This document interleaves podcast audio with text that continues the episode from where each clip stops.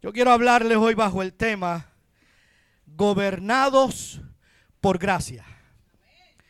Gobernados por Gracia. Hemos estado hablando de la gracia de Dios en los últimos domingos. Y vamos a continuar hablando de la gracia de Dios porque yo creo que es un tema que además de ser un tema que la gente utiliza para predicar, realmente la gracia no es un tema. La gracia es alguien. Yo lo vuelvo a decir porque parece que, que no te entusiasmaste. La gracia no es un tema, la gracia es alguien. Aleluya. Así que hoy vamos a hablar bajo el tema Gobernados por Gracia. Y posiblemente para entender el propósito de Dios de, esta, de establecer leyes, tenemos que regresar a la primera en Génesis capítulo dos, verso diecisiete. Para poder entender de lo que estamos hablando, tenemos que regresar allí, a Génesis capítulo dos, verso diecisiete. Y el texto dice, mas del árbol de la ciencia, del bien y del mal, no comerás, porque el día que de él comieres, ciertamente morirás. Y esa directriz de Dios tenía como propósito que el hombre que él había creado, que contenía y representaba a la humanidad entera, comprendiera que Dios era la autoridad máxima sobre la humanidad. Aquí en los estudios bíblicos hemos estado hablando precisamente de la humanidad y precisamente eh, como habíamos hablado con uno de los hermanos de la congregación que nos habían eh, eh, enseñado que el pecado lo habíamos heredado como heredamos el apellido. Pero la realidad es que en los estudios bíblicos hemos podido ver que eso no es correcto. Aleluya. Así que allí podemos ver que Adán está representando y contiene a la humanidad completa y Dios quería que aquella humanidad entendiera que la autoridad de Dios estaba por encima de la humanidad. Y todo hubiese estado bien ordenado mientras aquel hombre, aquel prototipo obedeciera aquella norma para que así pudiera disfrutar de la libertad plena que Dios le había dado. Y mientras el hombre no violó la única regla, fueron libres. Entonces debemos comprender que en aquel momento y hasta el día de hoy podemos ser libres, pero sin olvidar que nuestra libertad está siempre bajo la autoridad de Dios. Eso es importante que usted lo comprenda en esta mañana. Usted es libre, pero su voluntad siempre está sujeta a la voluntad de Dios. Esto a veces cae un poquito pesado para cierta gente que piensa que tenemos un libre albedrío y que podemos hacer lo que nos da la gana y se nos olvida la soberanía de Dios. Pero escúcheme algo. La ley nunca tuvo el propósito de hacernos buenos. ¿Me oyó? La ley nunca tuvo el propósito de hacernos buenos, sino de mantenernos libres. Escúcheme bien. Claramente el surgimiento del pecado lo cambia todo. Convirtió aquel mundo de libertad donde se suponía que Adán y Eva estaban viviendo, lo convirtió en un mundo eh, eh, peligroso, en un lugar peligroso. Mientras más dañino sea el ambiente, más reglas se necesitan para mantener a la humanidad segura. Una regla era suficiente porque el huerto era seguro. Sin embargo, una regla no iba a detener el avance del pecado. Escúcheme. Y en la medida en que el pecado iba creciendo, también crecía la necesidad de reglas. Y ciertamente la necesidad de la ley cambió, pero su propósito es el mismo desde el principio. Y el propósito de la ley es proteger la libertad de aquellos que Dios ama. Yo lo voy a repetir. El propósito de la ley era proteger la libertad de aquellos a quienes Dios ama. Y cuando se trata de la ley de Dios, somos tentados a preguntarnos lo mismo que Adán. Adán, cuando se vio frente al árbol de la ciencia del bien y del mal, allí tuvo una confrontación y allí entonces Adán comenzó a preguntarse, ¿será que Dios trata de mantener alejado de mí algo bueno? Por eso me está prohibiendo que coma de este árbol. ¿Será que este árbol, escuche bien, el árbol se llamaba el árbol de la ciencia del conocimiento del bien y del mal? Por lo tanto, Adán pudo entender que en aquel árbol habían cosas buenas, pero Dios le estaba prohibiendo comer de aquel árbol. Entonces Adán en algún momento de su reflexión tuvo que haber dicho, ¿será que en ese árbol hay algo tan y tan bueno que Dios me quiere mantener alejado de eso? Y esa pregunta cambia el tema de la obediencia a la confianza. Oiga bien, ¿será que como Dios quiere mi bienestar, yo debo confiar que por esa razón implementó las reglas? ¿Ve? Cambiamos de panorama. Ya no es cuestión de obediencia, sino cuestión de confiar. Ya no es cuestión de obediencia, sino cuestión de fe. Es solo cuestión de fe. Por eso es importante recordarle a los hijos de Dios el tema de la ley de Dios. Si Dios te ama, ¿por qué tú piensas que te daría reglas para lastimarte? Mi alma alaba a Dios. Y los que son padres entienden esto porque en cada etapa de la crianza de nuestros hijos hay momentos donde tenemos que decirle que no. Quizás esos son los menos porque hoy nos hemos vuelto tan permisivos que le estamos diciendo que sí prácticamente a todo. Y estoy hablando de la humanidad en general, ¿no? Pero hay momentos en la crianza de nuestros hijos que tenemos que decirle que no. Y cuando usted le dice que no, casi siempre preguntan, ¿pero por qué? ¿No le han hecho esa pregunta? ¿O no la hicieron ustedes cuando eran hijos y no padres? Pero yo quiero ir, ¿pero por qué no? ¿Y por qué no? ¿Y por qué no puedo ir? ¿Qué hay de malo que vaya? Usted lo ha escuchado, ¿no? Bueno, por lo menos a mí me han hecho esa, esas preguntas. Y hay ocasiones en que yo no tengo contestación para el por qué. ¿A usted le ha pasado? Hay ocasiones en que usted no tiene contestación para el por qué. Pero yo quisiera que mi hijo, y yo estoy seguro que ustedes también, simplemente confíen en usted.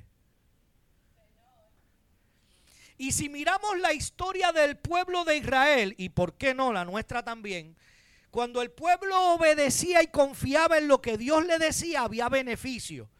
Pero cuando actuaban según su propio punto de vista, había consecuencias. Cuando tú y yo confiamos y obedecemos, está claro que la ley de Dios es en realidad una expresión de su gracia. Verlo así nos lleva a entender las palabras del salmista cuando decía que en la ley de Dios está su delicia y que medita en ella de día y de noche. Cuando vemos la ley de Dios como que Él la diseñó, comprendemos que la ley y la gracia no se oponen, escúchame bien, sino que una es la extensión de la otra.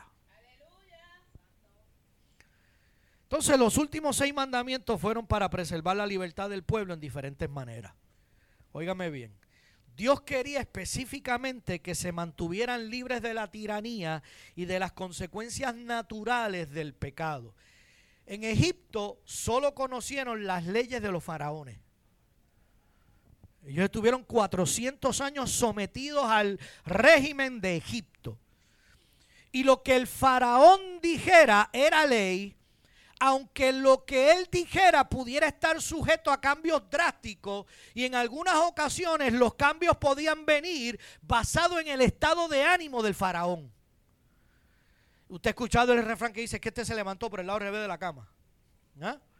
Entonces se levantó por el lado revés de la cama y cambió la ley que había dicho. No lo entiendo, no sé por qué él hace cosas como esas, ¿no? Porque quienes establecen la ley, óigame, quienes establecen la ley se ven por encima de la ley. Y sin alusiones políticas, igual que en el gobierno que nosotros tenemos.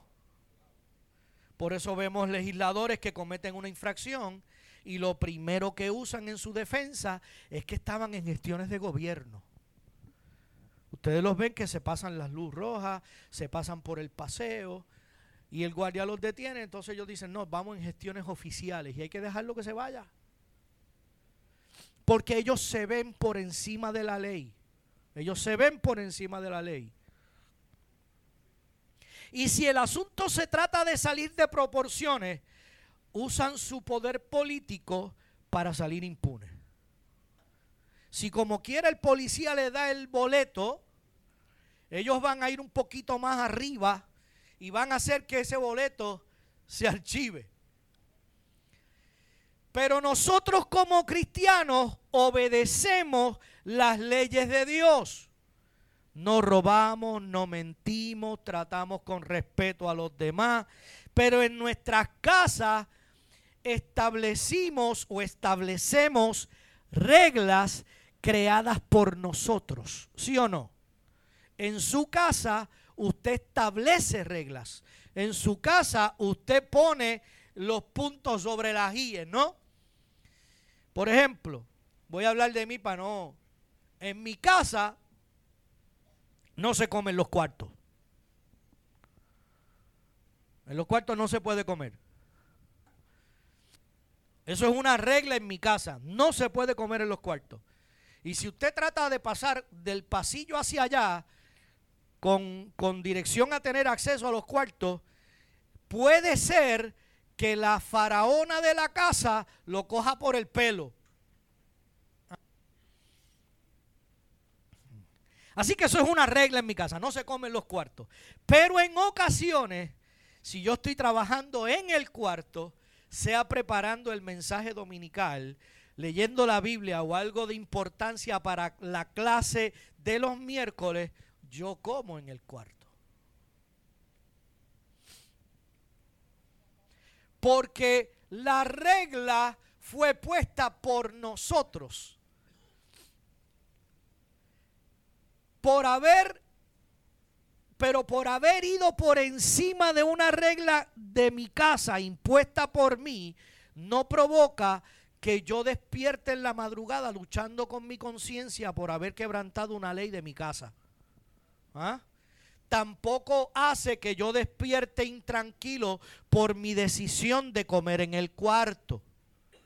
De hecho, ni siquiera me hace pensar que estoy obligado a rendirle cuentas a Dios por violar esa ley. Después de todo, no fue Dios quien estableció esa ley en mi casa, sino que fui yo. O mejor dicho, la faraona de la casa, como dije ahorita, para no buscarme problemas después.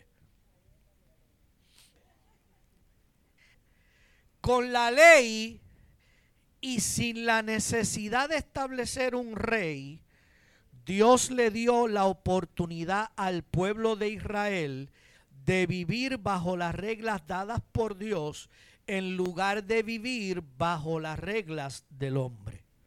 Dios le dio la oportunidad a aquel pueblo de que pudiera vivir bajo las leyes de Dios sin la necesidad de establecer un gobernante. Escúcheme bien. Y bajo la ley de Dios, todo aquel pueblo recibió trato igualitario. Mediante la ley de Dios, escúcheme bien, para que vea, Dios es perfecto. Mientras la ley de Dios, se le, eh, eh, eh, Dios le dio la ley a ellos, en la ley de Dios se elevaba el estatus de la mujer, se elevaba el bienestar de los niños, incluso el bienestar de los extranjeros y también de los esclavos. Óigame bien, todos disfrutaban los derechos divinamente decretados, independientemente del poder, independientemente de la jerarquía social, independientemente del estatus social, porque Dios era el rey para todos. Entonces ya no tendrían que sufrir los cambios arbitrarios y caprichosos del faraón de turno, porque ya ellos no estaban bajo la ley del faraón, ahora estaban bajo la ley de Dios. Y Dios quería que Israel tuviera una, escúcheme bien, una teocracia. Dios estaba implementando su gobierno. Que dicho sea de paso, siempre sería mejor que cualquier gobierno humano. Oiga esto. Y Dios quería que los demás pueblos paganos que estaban alrededor vieran y admiraran a Israel, porque Israel podía construir ciudades, dirigir ejércitos, recaudar impuestos, conservar la justicia. Dios quería que se manifestaran e hicieran como una nación normal, pero sin tener un rey físico, siendo una nación dirigida por el amor y la sumisión a un legislador divino. El deseo de Dios era que fueran una nación que amara su ley porque confiaban en aquel de quien la ley procedía. Que mostraran al mundo que eran gobernados por gracia. ¿Cuántos pueden adorarlo? Por eso yo he venido a decirte en esta mañana que Dios quiere que te conduzca como un ser humano natural, pero que manifieste que eres dirigido por el amor y la sumisión a un legislador divino. Oh, gloria a Dios, que todos puedan darse cuenta, que todos puedan ver que tú eres gobernado por gracia. Aleluya. Y conocemos la historia de Israel. Israel finalmente pidió tener rey, como las demás naciones. Pero aún así, los reyes no pudieron gobernar caprichosamente porque tenían que responderle a Dios. Entonces los mandamientos del cinco al diez se relacionan entre sí. Y aquellos mandamientos tenían el objetivo de enseñarle a vivir pacíficamente unos con otros. Escúcheme bien lo que estoy diciendo, porque a diferencia de que nos han, de, nos han hecho creer que tenemos que cumplir con la ley de Dios, porque esa es la ley que debemos cumplir, la realidad es que la ley fue para que pudieran vivir pacíficamente unos con otros. Eran leyes de convivencia. Muchos de esos mandamientos resultan normales para nosotros porque fuimos criados en una cultura que aboga por los valores de los seres humanos. Pero para Israel todo aquello era nuevo. Recuerden que ellos habían estado cautivos por cuatrocientos años viviendo como esclavos. Ellos habían sido educados en la cultura egipcia, donde a los humanos se les vendía como esclavos y a veces tenían menos valor que un animal. Así que para ellos todo esto era nuevo. Y estos cinco mandamientos comienzan con un mandamiento sorprendente. Escúcheme bien, antes de Dios prohibir el asesinato, antes de Dios prohibir el adulterio, el robo, la mentira y la codicia, Dios instituyó a su pueblo diciéndoles: honra a tu padre y a tu madre. Pero le añadió algo a eso, le añadió algo a eso. El texto no se queda ahí, el texto dice: para que tus días se alarguen en la tierra que Jehová tu Dios te da. Escúcheme bien, Dios considera la honra a los padres como la llave para una sociedad pacífica, ordenada y estable. ¿Me está escuchando? Lo que Dios les estaba diciendo a través de ese mandamiento era que tu nación nunca sería más fuerte que tu familia. Oye, como tú trates a tus padres, así tratarás a tu semejante. Y eso va a afectar el futuro bienestar de tu país. Era evidente que si las personas respetaban a sus padres, aún después de ser adultos, tendrían menos problemas en cumplir los últimos cinco mandamientos. Así que todo lo que Dios hace, Dios lo hace en un orden. Y si tú honras a tus padres, con toda probabilidad honrarás también a los que te rodean. Pero si tú no, no honras a tus padres, definitivamente tampoco honrarás a tus semejantes. Entonces los restantes mandamientos están dirigidos en extender honra a otros. Escúcheme bien. Por eso entonces lo que sigue es no, no matarás. ¿Qué significa el no matarás? Honra, respeta el cuerpo de los demás. No cometerás adulterio. Dios esperaba que se honraran unos a otros en el matrimonio. No hurtarás. Significa que honres a los demás respetando la posesión de bienes y pertenencias. No dirás falso testimonio. Eso significa honrar la reputación de los demás. No codiciarás. No codiciarás la casa de tu prójimo, la mujer de tu prójimo, ni su siervo, ni su criada, ni su buey, ni su asno, nada que tu prójimo tenga. ¿Ves? Lo estás honrando. Dios prohibió el pensamiento deshonroso porque codiciar significa desear con ansias. Y eso va más allá del simplemente admirar algo que, el otro pertene- que, que le pertenece a la otra persona. Porque yo puedo decir que la, la guagua de, de, de, de Montijo me gusta. Pero no voy a hacer nada en contra de Montijo para quedarme con su guagua. Así que es muy diferente que me guste algo a que yo lo codicie. La codicia empieza cuando empiezas a resentirte con alguien por algo que esa persona tiene. Codiciar es desear con tanta fuerza que erosiona la relación. En los últimos seis mandamientos, Dios simplemente dijo, para preservar la libertad, la, eh, eh, la libertad, la, per, la libertad personal y la libertad nacional, y Dios lo que le dice es, hónrense unos a otros. El valor de los diez mandamientos para los gentiles está en la realidad de que todos los gobiernos rigen con permiso. Escúcheme, todos los gobiernos están sujetos al poder soberano de un legislador todopoderoso a quien tienen que responder.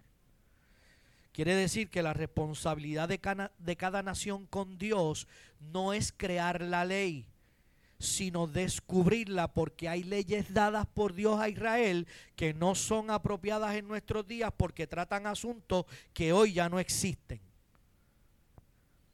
Si los gobiernos descubren cómo Dios quiere que la gente viva en una comunidad y abrazan la ley de Dios, podrán mantener a sus relaciones seguras sin pisotear la libertad de la humanidad.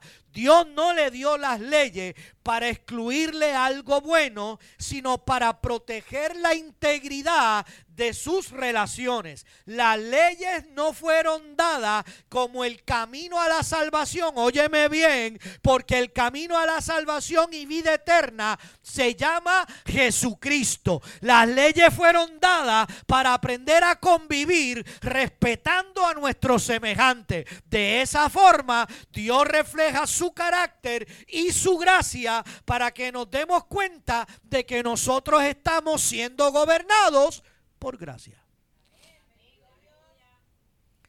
Y Dios pensó en algo mucho mayor cuando le dio los diez mandamientos a aquella gente. Israel era su instrumento elegido para manifestar un plan de redención al mundo. Ellos serían una nación de sacerdotes. Ellos serían un reino gobernado por Dios. Y en medio de, de todo aquello era que ellos iban a ser el instrumento para que los, las demás naciones pudieran conocer a Dios. El problema es que ellos se, cre, se, se creyeron que eran exclusivos. Ellos se suponía que en lugar de estar eh, eh, ser herméticos con el mensaje que estaban recibiendo, con el gobierno de Dios que estaban recibiendo, se suponía que se abrieran para que las demás naciones pudieran ver que ellos, aún sin reyes físicos, estaban siendo bien gobernados, y que pudieran conocer a ese Dios que tenían los israelitas, porque ellos iban a dar testimonio con su forma cotidiana de vivir, y de esa manera iban a revelar a Dios al mundo entero, ese Dios todopoderoso que los gobernaba por gracia. Además de, de, de eh, esa nación, le sería entregado de allí, de ellos, de ese grupo que Dios había elegido en un momento dado, de allí iba a salir el Salvador del mundo. El mundo recibiría de aquel pueblo un Salvador. Así que Dios le dio su ley para cumplir un propósito eterno. La ley fue, escúcheme bien, escúcheme bien, la ley fue dada para confrontar nuestro pecado. La ley fue dada para demostrar que éramos incapaces de cumplir la ley por nuestras propias fuerzas. La ley fue dada para demostrarnos la necesidad que tenemos de un Salvador. Cuando nosotros vemos cuáles son las razones por las cuales las leyes, la, la ley de Dios fue dada, podemos entender que entonces debemos estar mostrándole al mundo ese Salvador, en lugar de estar tratando por nuestras propias fuerzas de cumplir con la ley. Tengo una noticia para ti: aunque lo intentes, te, te costará la vida entera seguir intentándolo, porque nunca lo vas a lograr. Porque Dios sabía que la ley, no, el hombre con sus fuerzas no la iba a poder cumplir. Por eso fue que envió a su hijo. Y la Biblia dice que nacido bajo la ley para redimir a los que estaban en la ley. El único que pudo cumplir la ley de Dios a cabalidad fue su hijo. No hay forma que usted se enfrasque en un propósito de cumplir los diez mandamientos, porque, escúcheme, no los va a poder cumplir. Dios no nos dio la ley para hacernos buenos, ni para justificarnos a través de la ley. Dios nos dio la ley para exponer nuestro pecado y para guiarnos a Cristo. Ah, ¿no me crees? Vamos a Hechos capítulo trece. Hechos capítulo trece, versos treinta y ocho y treinta y nueve. En la Nueva Traducción Viviente, mire cómo dice allí: hermanos, escuchen, estamos aquí para proclamar que por medio de este hombre Jesús, ustedes tienen el perdón de sus pecados. Todo el que cree en él es hecho justo a los ojos de Dios. Algo, oye, oye lo que dice el texto, algo que la ley de Moisés nunca pudo hacer. No hay forma de que sus pecados sean perdonados tratando de cumplir los diez mandamientos. La Biblia dice que la ley de Moisés, que obviamente son los diez mandamientos, o como otros tal vez le llaman la ley del Sinaí, dice el texto que tenemos perdón de nuestros pecados a través de Jesús y no a través de la ley, porque la ley nunca pudo perdonar nuestros pecados. ¿No está conforme con ese? Vamos a Romanos capítulo tres, verso veinte. Romanos capítulo tres, verso veinte, en la Nueva Traducción Viviente dice: pues nadie llegará jamás a ser justo ante Dios por hacer lo que la ley manda. La ley sencillamente nos muestra lo pecadores que somos. Ok, ok, ok. Vuelvo otra vez. Romanos capítulo tres, verso veinte. Pues nadie llegará jamás a ser justo ante Dios por hacer lo que la ley manda. La ley sencillamente nos muestra los pecadores que somos. Como yo sé que usted tiene la Reina Valera, yo le voy a pedir al técnico que ponga el texto en Reina Valera para que usted lo vea en la pantalla. Alábalo. Ya que por las obras de la ley ningún ser humano será justificado delante de él, porque por medio de la ley es el conocimiento de pecado. ¿Lo vio? No es la ley la que te salva, no es la ley la que perdona tus pecados. ¿No estamos conformes? Pues vamos a Gálatas capítulo dos, verso dieciséis. Mire lo que dice allí. Sabiendo que el hombre no es justificado por las obras de la ley, sino por la fe en Jesucristo, nosotros también hemos creído en Jesucristo para ser justificados por la fe de Cristo y no por las obras de la ley, por cuanto por las obras de la ley nadie será justificado. Más claro, más claro. Sin embargo, lo que está diciendo el texto allí es, sabemos que una persona es declarada justa ante Dios por la fe en Jesucristo y no por la obediencia a la ley. Y nosotros hemos creído en Cristo para poder ser declarados justos ante Dios por causa de nuestra fe en Cristo y no por lo que hayamos obedecido la ley. ¿Lo vio? ¿Cuántos textos ya llevamos? Pero como no están satisfechos todavía, vamos a uno más. Romanos cinco veinte. Para que vea lo que dice la Biblia. La ley de Dios fue entregada para que toda la gente se diera cuenta de la magnitud de su pecado. Pero mientras más pecaba la gente, más abundaba la gracia maravillosa de Dios. ¿Cuántos pueden adorarlo? ¡Aleluya! Uh.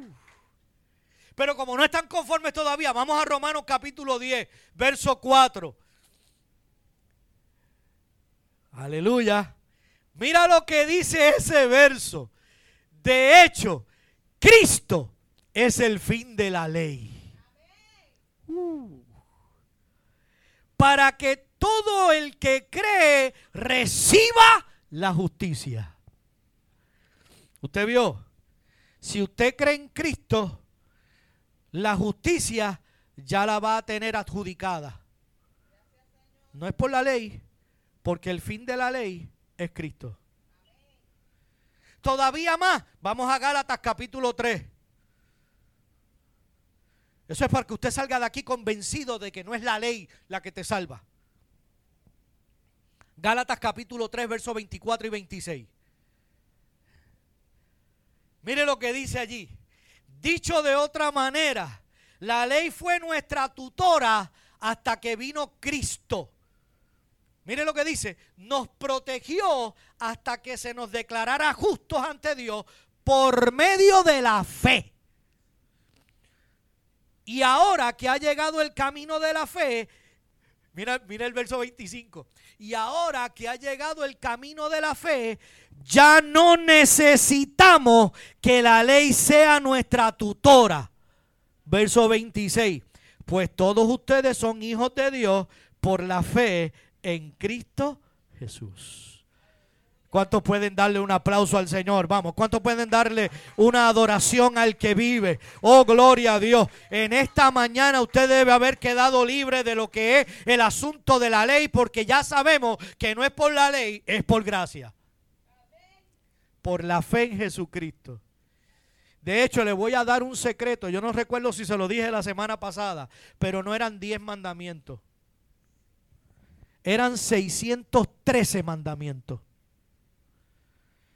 Y si usted fallaba a uno, fallaba a toda la ley. ¿Quién iba a poder, quién iba a poder cumplir con eso? Desde el principio Dios sabía que no íbamos a poder guardar la ley. Desde el principio Dios sabía que no guardaríamos la ley y que no la íbamos a poder guardar tampoco. Aunque la redujeran de seiscientos trece a diez mandamientos, como quiera, no la íbamos a poder cumplir. Es por eso que la ley te señala el pecado, pero no te da las herramientas para erradicar el pecado de tu vida. La ley contenía instrucciones para la restitución cuando se dañaba a un ciudadano. Tenía castigos específicos para aquellos que violaran la ley. Proveía un sistema de sacrificio para cubrir el pecado de ellos, pero no podía quitárselos. Óyeme bien, lo que Dios quería hacer a través de la ley era que entendiéramos los pecadores que éramos y que mediante la ley fuéramos conducidos a Cristo para ser justificados por la fe, porque Dios quiere que tú y yo seamos gobernados por gracia. Óyeme, los sacrificios eran el ejemplo útil para el adorador, porque les recordaba que el pecado era gravoso y que alguien siempre carga con las consecuencias de las decisiones pecaminosas. Escúchame bien.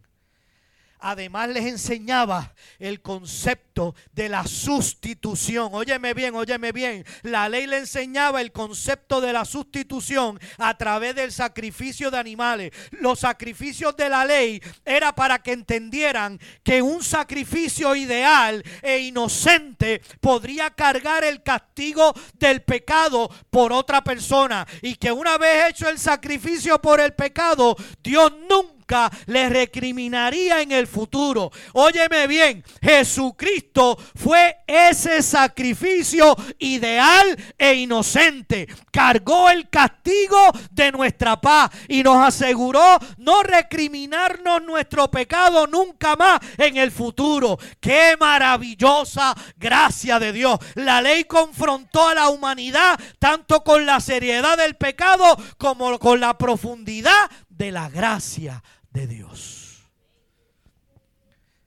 Ese Dios es maravilloso. Escúcheme bien. Los mandamientos de Dios no contrastan con la gracia. Por el contrario, los mandamientos de Dios Él los entregó por gracia. Dios ha provisto su ley para capacitarnos en la convivencia con nuestro prójimo, para que podamos vivir en paz y armonía, mostrando su vida, la vida de él, a través de la nuestra. Óyeme, óyeme bien. Cristo en nosotros es la llave para obedecer. Hay gente que dice que no es que cuando tú te conviertes al cristianismo tienes que obedecer a Dios. Y, y obedecer a Dios te va a llevar a que puedas llegar al cielo. Y yo puedo decir que tal vez tienen una intención noble, pero están mal enseñando a la iglesia. Esto no se trata de que con una vez te hiciste cristiano tienes que obedecer a Dios. ¿Sabes una cosa? Tú vas a obedecer a Dios por el amor que tienes hacia Dios. Si tú no amas a Dios, no lo vas a poder obedecer. Y ¿sabes algo? Tú lo amas porque Él te amó primero. Aleluya, aleluya. Cristo en nosotros es la llave para obedecer. Tú por tu propia fuerza no vas a poder obedecer. Pero como Cristo mora en ti, Él te va a llevar a obedecer. Y escúchame bien, la obediencia no es para cumplir con algo. La obediencia es el resultado de aquel que nos gobierna.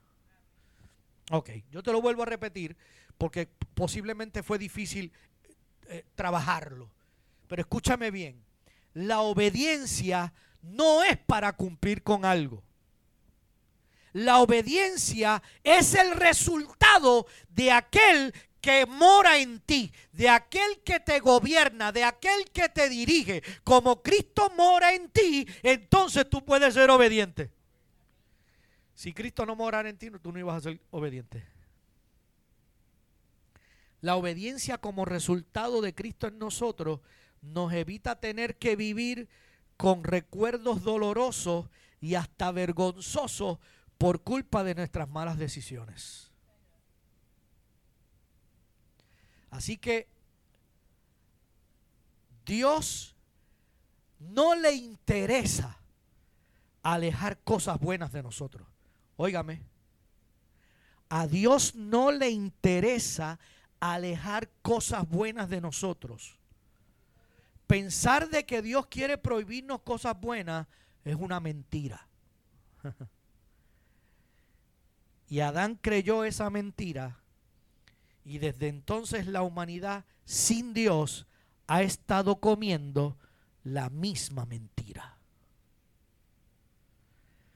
Dios está a nuestro favor. Ok, solamente uno lo entendió. Dios está a nuestro favor. Óyeme algo, Dios está dentro de mí, Dios está a mi lado y pelea como poderoso gigante a mi lado porque Él está a mi favor, porque dentro de mí mora su Hijo. Entonces, Pablo lo dice en Primera de Corintios capítulo diez, versos veintitrés y veinticuatro. Mira cómo Pablo lo dice en Primera de Corintios capítulo diez. Dice: todo está permitido, pero no todo es provechoso. Todo está permitido, pero no todo es constructivo. Que nadie busque sus propios intereses, sino los del prójimo. Sencillamente, hagamos uso de nuestro sentido común y alejémonos de aquello que pueda perjudicarnos. Eso es lo que está diciendo Pablo allí. Todo me es lícito, pero no todo me conviene. ¿Ah? Pues si algo que no me conviene, me tengo que alejar de eso, aunque tenga el permiso para hacerlo. Tenemos que alejarnos de aquello que nos pueda perjudicar. Tenemos que aprender a ver las señales espirituales de advertencia. Igual que como tenemos señales de tránsito, que párate aquí, cede el paso, todo ese, no entre, todo ese tipo de cosas. Tenemos que aprender a ver señales de advertencia espirituales. Hay cosas que usted no debe hacer. ¿Porque sean malas? No, porque no te conviene hacerlas. La Biblia dice que nos sometamos pues a Dios y su Espíritu Santo nos va a ayudar a vencer la tentación. Aquello que nos parezca una prohibición de Dios, en lugar de pensar que Él quiere alejar algo bueno de nosotros, veámoslo como una expresión de su gracia libertadora, de su gracia protectora. Y yo les aseguro que cambiar nuestra perspectiva nos ayudará a resistirnos menos y a someternos más a la voluntad de Dios. Y mientras más nos sometamos a Él, aunque para la mente humana parezca contradictorio, más libre vamos a ser. Y solo así vamos a manifestarle al mundo que usted y yo somos gobernados por gracia. Esto no se trata de cumplir con unas reglas de comportamiento. Esto se trata de tener fe en Cristo. Y Él, y solo Él, nos va a llevar a cumplir con esas reglas por su buena voluntad. La Biblia dice que Él preparó esas cosas buenas de antemano para que nosotros pudiésemos andar en ellas. Así que todo es por Él y todo es para Él. Y a Él tenemos que darle la gloria. Padre, te adoramos, te glorificamos y te exaltamos, Dios. Y en esta mañana reconocemos que tú eres un Dios soberano, que no hay quien detenga tu mano para preguntarte qué es lo que vas a hacer.